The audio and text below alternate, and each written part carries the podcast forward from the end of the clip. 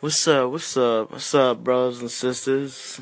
It's Land again. Some more talk, and you know, it come to my attention that like everybody's talking about this Queen Nefarian, Queen something. I forget her, I forget her name. Nefari, I think it is of Egypt.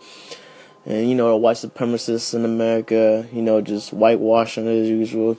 You can't pay, you can't pay attention to that bullshit, man. We cannot pay attention to that bullshit.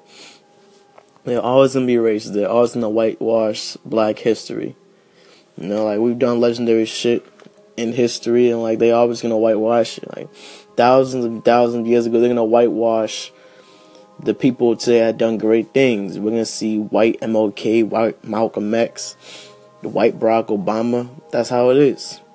You know, all all this all this crazy attention that we're giving these people, all they're looking for is attention. When we start giving these people all that attention, because at the, at the end of the day, their job is to make the black community more frustrated, is to stir stir us up more and more.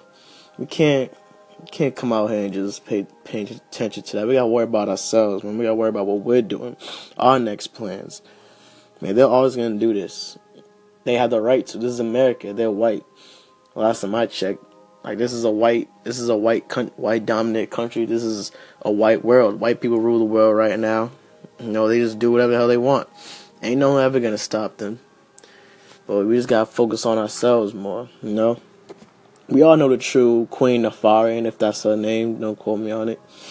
We all know she's black. No, there's no, there's no changing her.